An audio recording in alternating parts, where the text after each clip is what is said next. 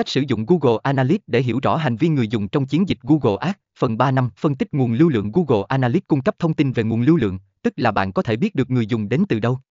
Điều này giúp bạn biết được chiến dịch Google Ads nào đang đem lại lưu lượng chất lượng và cải thiện quảng cáo của bạn dựa trên thông tin này.